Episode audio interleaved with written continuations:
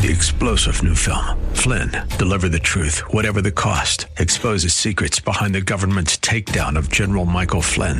Flynn knew what the intel world had been up to. He ordered the first audit of the use of contractors. This set off alarm bells. He told the truth. He was the most dangerous person for Donald Trump to hire. They had to get rid of Flynn. Flynn, deliver the truth, whatever the cost. Available now. Watch it today. Go to salemnow.com. Salemnow.com. Welcome to today's episode of the Situation Report. Glad to have you with us. This is the show where we do our best to give you the information you need to navigate an ever changing culture. My name is Jeremy Stalnecker. I am here with Chad Robichaux and looking forward to a very helpful and informative conversation with an excellent guest. Today we're going to discuss a topic that all of us are feeling. it is the economy. Inflation is on the rise. The economy is not what it once was. And by once, I mean like 10 months ago. Uh, things are going in a direction. We can see it. We can feel it. We understand it going in a direction uh, that really scares many people. We don't know where this is going to end. It's hard to understand what's driving so many of these factors, though. What's driving the economy as such? What's uh, causing inflation to rise? What's happening? Why is it happening? How can a simple change of administration have such a profound effect, a profound impact in such a short period of time. Very thankful that we have someone who knows exactly what he's talking about to help unpack some of this. Our guest today, a very special guest, is Dr. Peter Navarro.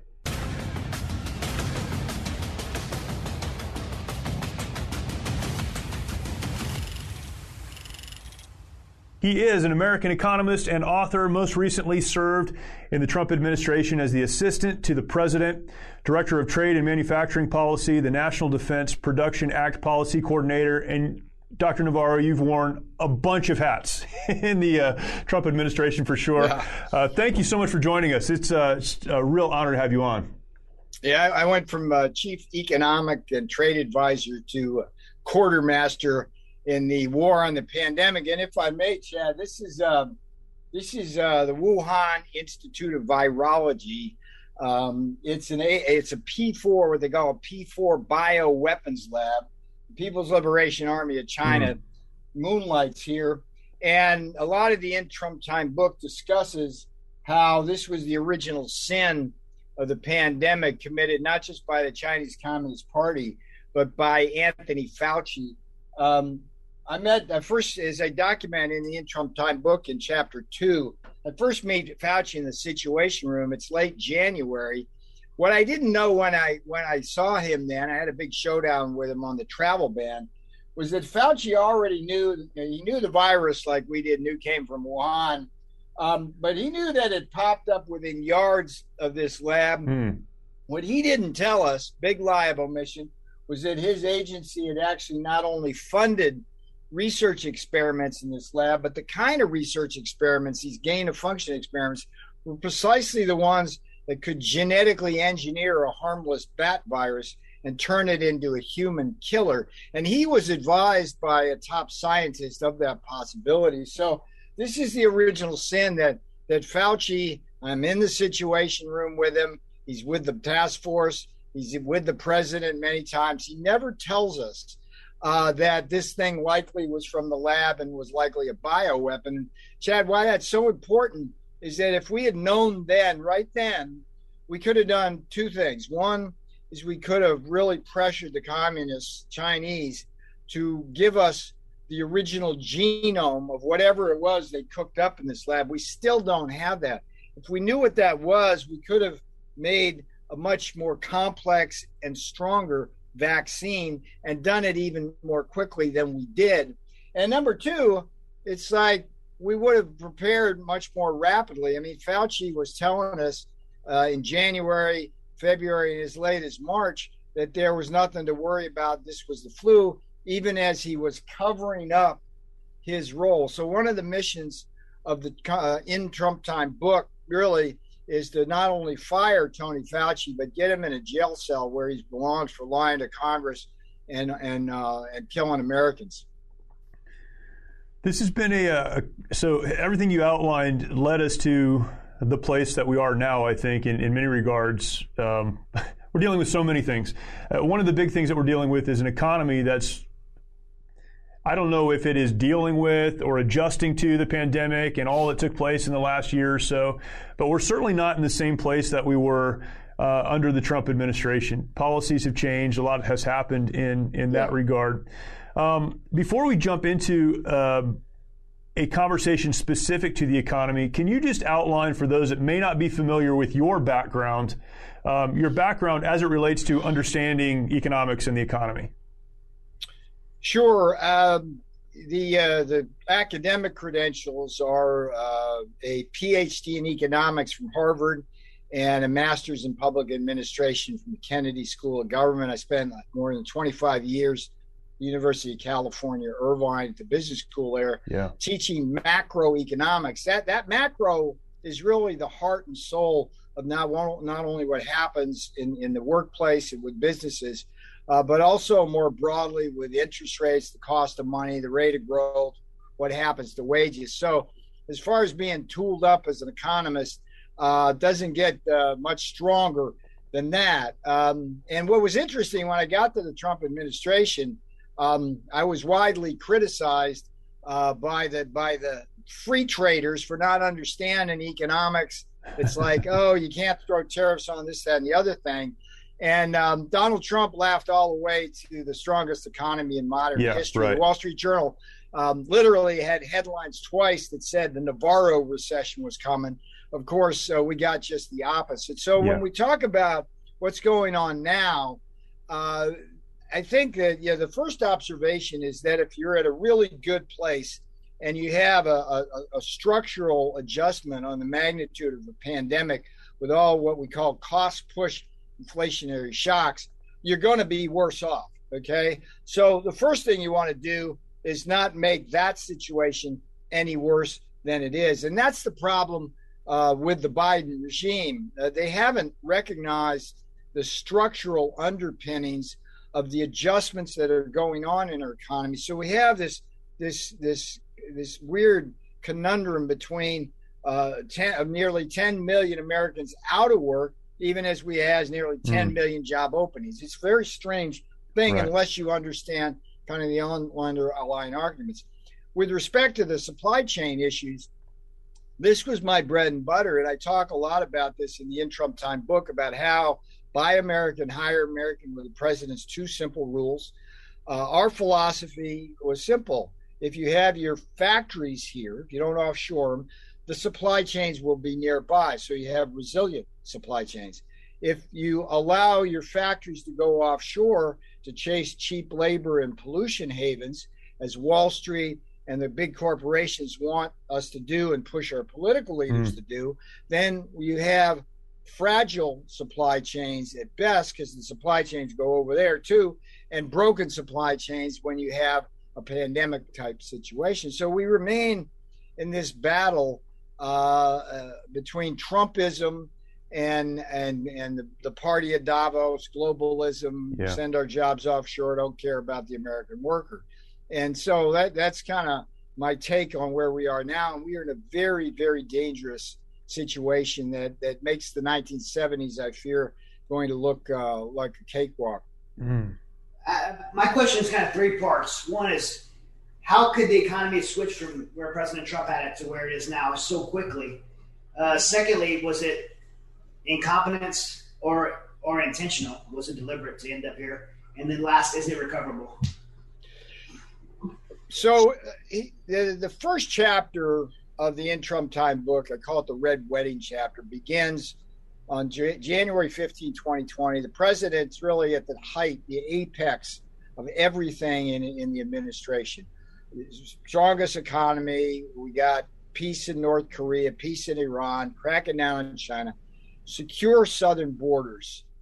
Yet I'm sitting there in a cold sweat because earlier, years earlier, I'd written a book warning of a possible pandemic from China. So I'm thinking, watching these communist diplomats on stage with the president in the East Wing signing this so called skinny trade deal. And I'm thinking to myself, you know, what do these guys know? Could they be infected? Why, why are they sitting so close to the president? But most importantly, could this be a bioweapon designed to attack the, the only president who's ever stood up to China? Mm. And throughout the book, I make the case that uh, at a minimum, China committed a series of actions that did ensure the seeding and spreading of the virus and therefore the pandemic. So once once that thing when that once that virus in Wuhan was not contained, became a pandemic, uh, we were going to fall. Okay, there, there, was no question about it. Now you can do Monday morning quarterbacking and say well, maybe there was too much of a lockdown early on. Maybe we should have did this. Maybe should have done that. And that's really good quarterbacking in a way because we have to kind of look at the reality of things now. But in the fog of war, we didn't know what we had. And that's why I get back to this. This is the original Fauci sin. He covered things up. He didn't tell us what was going on. We didn't know what we were fighting. If we knew we were fighting a genetically engineered bioweapon mm. at the time, we could have gotten the genetic code to that, pressuring the Chinese um, and we could have gotten off to an even faster start than we did fighting that. What, what we have now are structural adjustments that, that are like uh, white collar people are home from, from New York. They're out in, in, in, in the burbs, right? Uh, they're out in the Hamptons, right? They're working from home. They're okay. But what about the commercial office buildings, which have 30% vacancy rates. Mm. What happens to the janitors, the food service workers, the carts out on the street, the beauticians uh, around those buildings, the whole urban e- ecostructure? It's like a neutron bomb has hit it. And there hasn't been a recognition within the Biden regime about that. They're, they're, they think that all, they, all they're going to do is, is like Keynesian kind of stimulus and everything's going to be all right. And, you, and on top of that, you got the woke zombie progressives pump, pimping like electric uh, vehicles, which are going to be made mostly in China, right. particularly the battery right. technologies. Right. So um, there's a there's a disconnect here, and and I think that you know, what what Trump understood was the economy. He got it. It's like we, you know, I was with him. I'm the only one of three people who was with him the whole time mm. 2016 all the way to the end. Me, Scavino, and, and Miller, the, the borders are. And, you know, when I was out in the campaign trail in 2016, it's like we, we had a strategy, and it was all structural fixes to a broken Biden uh, Obama economy tax cuts, deregulation, energy dominance, and fair trade. Boom, we did it. Add on some increased defense spending, and we got we out consistently outperform. Biden is consistently underperforming because not only did he undo the Trump agenda, but he also doesn't understand the morass we're in. Yeah. And then Bill, the picture behind you, I, I, I'm just going to ask how much American taxpayers' money is represented in, in the picture behind you. Say that again. You're, you're... The, the, picture behind you, the Wuhan picture. How much of how much of that represents American taxpayer money? Uh, so um, you can think about about uh, Fauci's investment, right, and what the return was uh, for for communist China, right? Fauci put millions and millions of dollars in this through grants, sometimes indirectly through uh, two cutouts. One named Peter Daszak, who I describe in the In Trump Time book as the dumbest human being ever to try to play God, right? This other guy at U, U uh, University of North Carolina, Chapel Hill, Ralph Baric, um, and then that money uh, went to the, the the, the bat lady, uh, um, Shi Zhengli, and she was the one who orchestrated all this. So think about this: the millions of dollars of American taxpayer money that went into this have resulted, and I estimate this in the In Trump Time book, in damages to the American economy and American people alone to date of about $20 trillion or about one year's worth of gross domestic product. And that's on the low side as we move forward. So, for a few million dollars of investment by, by American taxpayers, the Chinese got a huge rate of return on their their uh, the American investment in their bioweapons lab because China has gained relative to the United States economically, mm. geopolitically, and militarily, and that's even more evidence that this was planned. I mean, Hong Kong might still be free if not for the pandemic, because what communist China did was take all those protesters out in the streets, lock them up in their apartment buildings, and then have their way uh, with democracy in Hong Kong. Yeah. So uh, you know, one of the missions of the In Trump Time book is to fire Fauci, but a second is to hold China accountable for what they did here and get the reparations of $20 trillion from them. My name is Jeremy Stalnecker. I'm the CEO of the Mighty Oaks Foundation, and I'm here with my pastor, Steve Chappell, who is the pastor of Coastline Baptist Church here in Oceanside, California. And we are here today to tell you about our new book, Offensive Faith. In the Old Testament, the psalmist asked the rhetorical question if the foundations be destroyed, what are the righteous to do? And it seems like we're living in a time when the foundations yeah, are being right. destroyed in a lot of different ways. Here's the great news God has given us incredible insight in His Word that can not only encourage us to hold on in times like these, but to help us to move forward by faith. And I think our goal in this book and what we hope for you, once you pick it up and you read it, is that you will be encouraged and equipped to go on the offense with your faith in a world that seems so often out of control. Order your copy of Offensive Faith today on Amazon.com. Can you talk to us about um, our current rates of inflation right now? You, you, you mentioned the 70s, and it, it's, it's interesting because we can look at the 70s high inflation, uh, gas shortages, oil problems, yeah. production problems, all the same things we're yeah, dealing yeah. with now. Um, what's driving inflation now? I don't think a lot of folks even understand where this comes from. so, what drives these these sure. inflation numbers? Yeah, let me let me put on my professor hat here. Like we're in a class now. There's two kinds of inflation, right? There's demand pull. That's too much money chasing too few goods, and then there's this cost push type exogenous shock where, uh, for example, in the 1970s, the OPEC cartel embargoed oil and, and suddenly we saw higher oil and gas right. prices. Or we had in the 70s a drought and that drove up food prices. Now, um, both of them are dangerous. In the 70s, we had uh, both. We had uh, a profligate fiscal policy um, in the 70s, which resulted in demand pull inflation, and the Federal Reserve accommodated that by printing money. But then we also had the food and energy price shocks. Here, um, when we're spending trillions upon trillions upon trillions of dollars willy nilly without any regard for the debt that we're incurring or yeah. without any strategic uh, emphasis on how we should be using that money, it's like throwing very expensive gas um, on the inflationary fire. So that's pure demand pull. But when we have, uh, for example, uh, a policy induced cost push shock, like, for example, a universal vaccination policy, which puts longshoremen and food processors yep. and truckers and pilots out of work because they refuse to take the vaccine.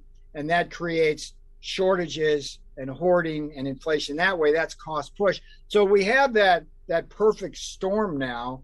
And um, it's it's just I mean it's just it's bad luck, bad policy, and the bad deeds of Tony Fauci and Communist China driving all of this. And if we're not very, very careful, uh, we're going to have a decade long battle with stagflation, which is simultaneously slow or no growth, mm. and inflation like we had in the 70s. Yeah. Yeah. What, uh, what policies and decisions can be made right now to turn things around? Uh, regardless of administration? Just what are some things that we can see it?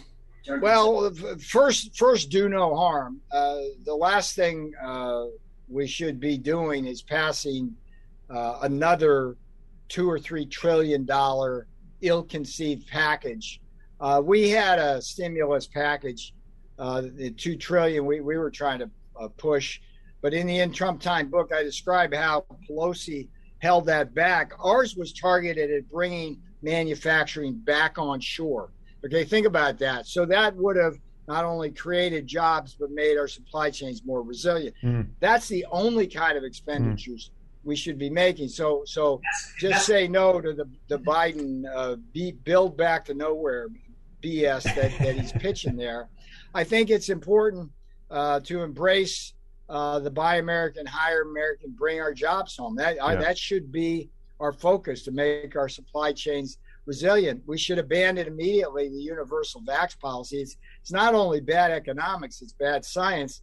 Uh, we should be flooding America with uh, low cost therapeutics like ivermectin and hydroxychloroquine, make those available to anybody who, who gets a sore throat uh, and a fever, and and let let healthy people who don't need that vaccine just develop antibodies with mild cases of this to get the herd immunity, and that, that that's something that we need to get to. We're not going to get there with the with the with the vaccine that I I myself helped create. I mean, I was it played an important role in that early in February 2020, but I, I never thought that we would use it as a weapon right. against the American people. So there's a lot of things we could be doing. Um, and and we're simply not. I mean, look, the fish rots from the head head down, right?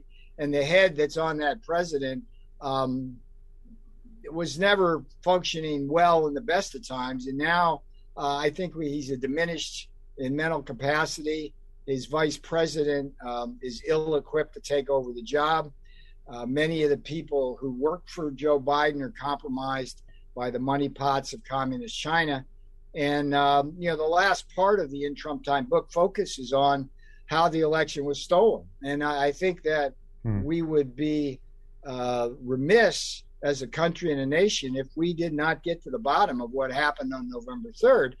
If you and I were sitting here in uh, November of 1961, right, and we knew now then what we know now, that the 100% sure that Kennedy stole the election from Nixon, right? That's that's now historical fact. If we knew that in 1961, what exactly would we be doing? Mm. Would we be saying, "Oh, let's grab uh, the House uh, in 62 and elect Nixon in 64 and everything's going to be all right? Or would we be demanding justice and fairness uh, and, and moving to decertify the elections back then in, in Illinois and Texas and thereby um, turn the election back over to the courts? I think I think that's what we would be doing. I think that's what we should be doing now when we look at a lot of what's happening, I, I think many folks, myself included, are sometimes confused by exactly what it is that's motivating the administration, whether it's President Biden that's making those decisions or someone else is. Can you talk philosophy for a second? Philosophically, what drives this administration to make decisions that are unpopular, that are harmful, that are costly? Um, yeah there there's doesn't seem to be a political upside to anything that's happening right now. What philosophically is driving them to make these decisions? Well, I, I don't think there is any philosophy. I mean, with President Trump, we had a clear uh, philosophy, strategy, and ideology. It was buy American, hire American, make America great again, tax cuts, deregulation, yep. energy dominance, fair trade, strong defense. Okay, that was our policy. Now, if you look at at Biden, I mean, look, he's not mentally capable of, of having that kind of strong right, sure. leadership or framework. So take him out of the equation. So who's running the store? Well, you got Ron McClain. He's you know he's a political operative. He doesn't probably think strategically other than in political terms. Uh, but but even if he's doing that, he's pushing Biden into the worst kind of situations. And we, I mean, you've never seen anybody plummet. So who's left? I mean, Jake Sullivan, uh, runs, uh, he's, a, he's the head of the National Security Council, I think. He, he He's one of the guys who was behind the original Russia hoax. He's, he's nothing mm. but a political hack. Is, is he a deep thinker? I think not. The, the guy running the State Department got absolutely had his head handed and embarrassed um, when he sat down with, with the communist Chinese. I mean, you would think that after eight years, Obama Biden, that they'd have a deep, smart bench. But you got to remember that was not a successful administration. Mm. So if they're bringing in the same people from right. from that administration, um, what, what you, know, you, you think you think they're going to have a better result right. in right. a pandemic? I don't think so. Yeah. So um, look, it's all about in the In Trump Time book. There's uh, the canon of Steve Bannon. It's action, action, action. What we've got to do uh, and, and, I'm talking including your your show and who you speak to and things like that. We've got to seize control uh, of both the, the Congress and the White House, but we've got to do it in a way where it's Trump Republicans in charge, mm. not not McConnell, McCarthy, corporate party yeah, of Davos, right. um, surrender uh, to the Chinese kind of Republicans, and uh, it's going to be a battle. But you know, you, you, you always hear like our country's at stake and everything, but this time it is. It this really time is. the Yeah. Chinese wolf is here.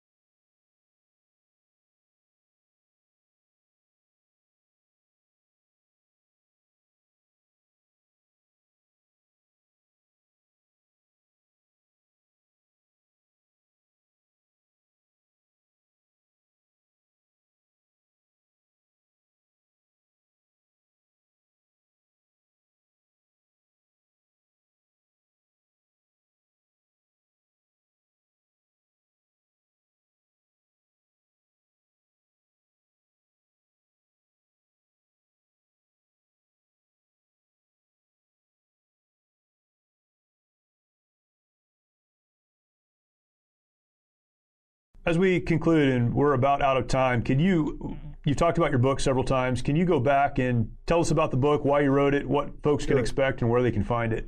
Sure. Look, I, I really hope uh, you will go out and, and buy this book uh, immediately. Buy some for your friends. Great stocking stuffer. It's in Trump time, a Journal of America's plague year. It's really the Hmm. definitive insider's account of the last year of the Trump White House. It has a very important set of missions. One is to fire and jail Tony Fauci. A second is to hold communist China uh, accountable for the virus that it has attacked the U.S. with and get reparations from them.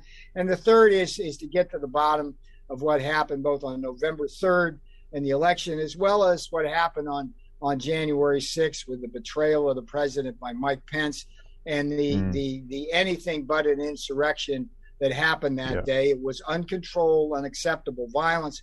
Uh, but but there's a story behind there I tell in the In Trump Time book that's critical in exonerating both Steve Bannon and President Trump uh, from any responsibility for that. So go to Amazon, get it online. If you don't like them, go to Barnes and Noble. This things at bookstores everywhere. But we're fighting, we're fighting against uh, the bad guys. Uh, the New York Times purposely kept us off the bestseller list, even though we had uh, the numbers for that. They're trying to bury us, and unless you, the viewer and listener here, go out and buy this book, um, we're we're not going to get the truth out.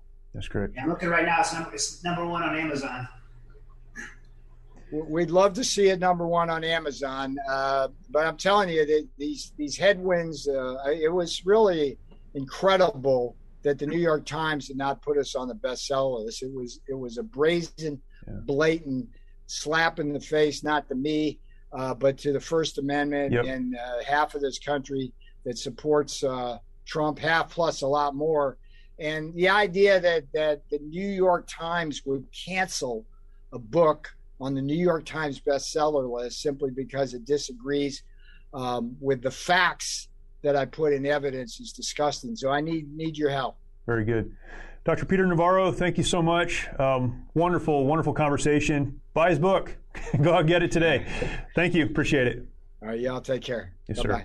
Very honored to have Dr. Navarro on with us, and uh, man, some great insight into the economy as it is. We look around. Uh, this is one of those those issues, one of those areas that we can feel very personally when we go to the pump, when we try to buy groceries for our families, or just go out for a nice dinner. We know that the economy has shifted, has changed, inflation has come. Uh, but what's driving this and what do we do with it? Uh, thankfully, uh, Dr. Navarro helped us with that. Uh, some great insights, a couple of things I'd like to leave you with today for our situation report. Number one, the big question I think on most of our minds is why is this happening? Why is it happening? Uh, the simple answer, you can go back and listen to the interview again if you want a longer form answer, but the simple answer is bad policy. What is driving the economy right now? Well, it's bad policy. Policy decisions that are being made are driving the economy are driving inflation higher and are causing everything across the board to cost more. Uh, it's important for us to be able to pinpoint that. So, what's driving this? Bad policy. And that takes us to the second point. Again, we asked the question, and Dr. Navarro answered well, philosophically, why are these policies being put in place? Why are these decisions being made? His conclusion, and I think a valid conclusion was, well, there is no strategy, there's not a philosophy. Uh, this is a disjointed, broken administration where there is not a single point of contact or a single head making the decisions. There are individuals who have different areas of oversight, and they're all acting in their own best interest. So when we see what looks like dysfunction, when we experience what feels like dysfunction, there's a reason for that it is dysfunction. It's broken. And understanding that again is helpful. That takes us to our third uh, and final point today in our situation report. What can we do about it? Uh, well, if policy is what's driving the economy and causing inflation to rise, if we are experiencing a dysfunctional administration, there's really only one thing we can do. We can elect politicians who understand, as President Trump did, the economy who are willing to stand up and put the right policies in place that will cause us to stop moving backward, get us back on track, and allow us economically to begin moving forward again. It's all about policy, and we need the right people in the right seats to put in place the right policy. Again, so grateful for this conversation, and uh, I trust that you are as well. I believe it's helpful, and that's our goal here is to provide helpful information so that you can navigate a culture that is constantly changing. Thank you for joining us this week. Looking forward to talking to you next time. We'll see you later.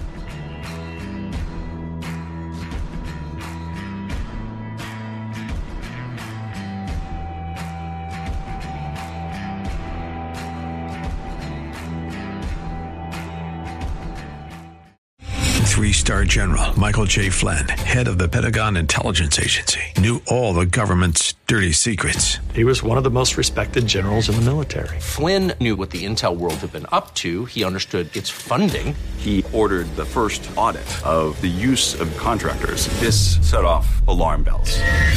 The explosive new documentary, Flynn, Deliver the Truth, Whatever the Cost, uncovers the facts behind this scandal. Flynn told the truth. He was the most dangerous person for Donald Trump to hire. I find out the worst enemy that I'm going to face in my life is right here in America. They took my assessment and they wanted me to change it. And I was like, I'm not changing it. They had to get rid of Flynn with in depth interviews, archival footage, and never before seen personal records of the man behind the headlines. I just felt like I was drowning. Flynn, deliver the truth, whatever the cost. Available now. Watch it today. Go to salemnow.com. Salemnow.com.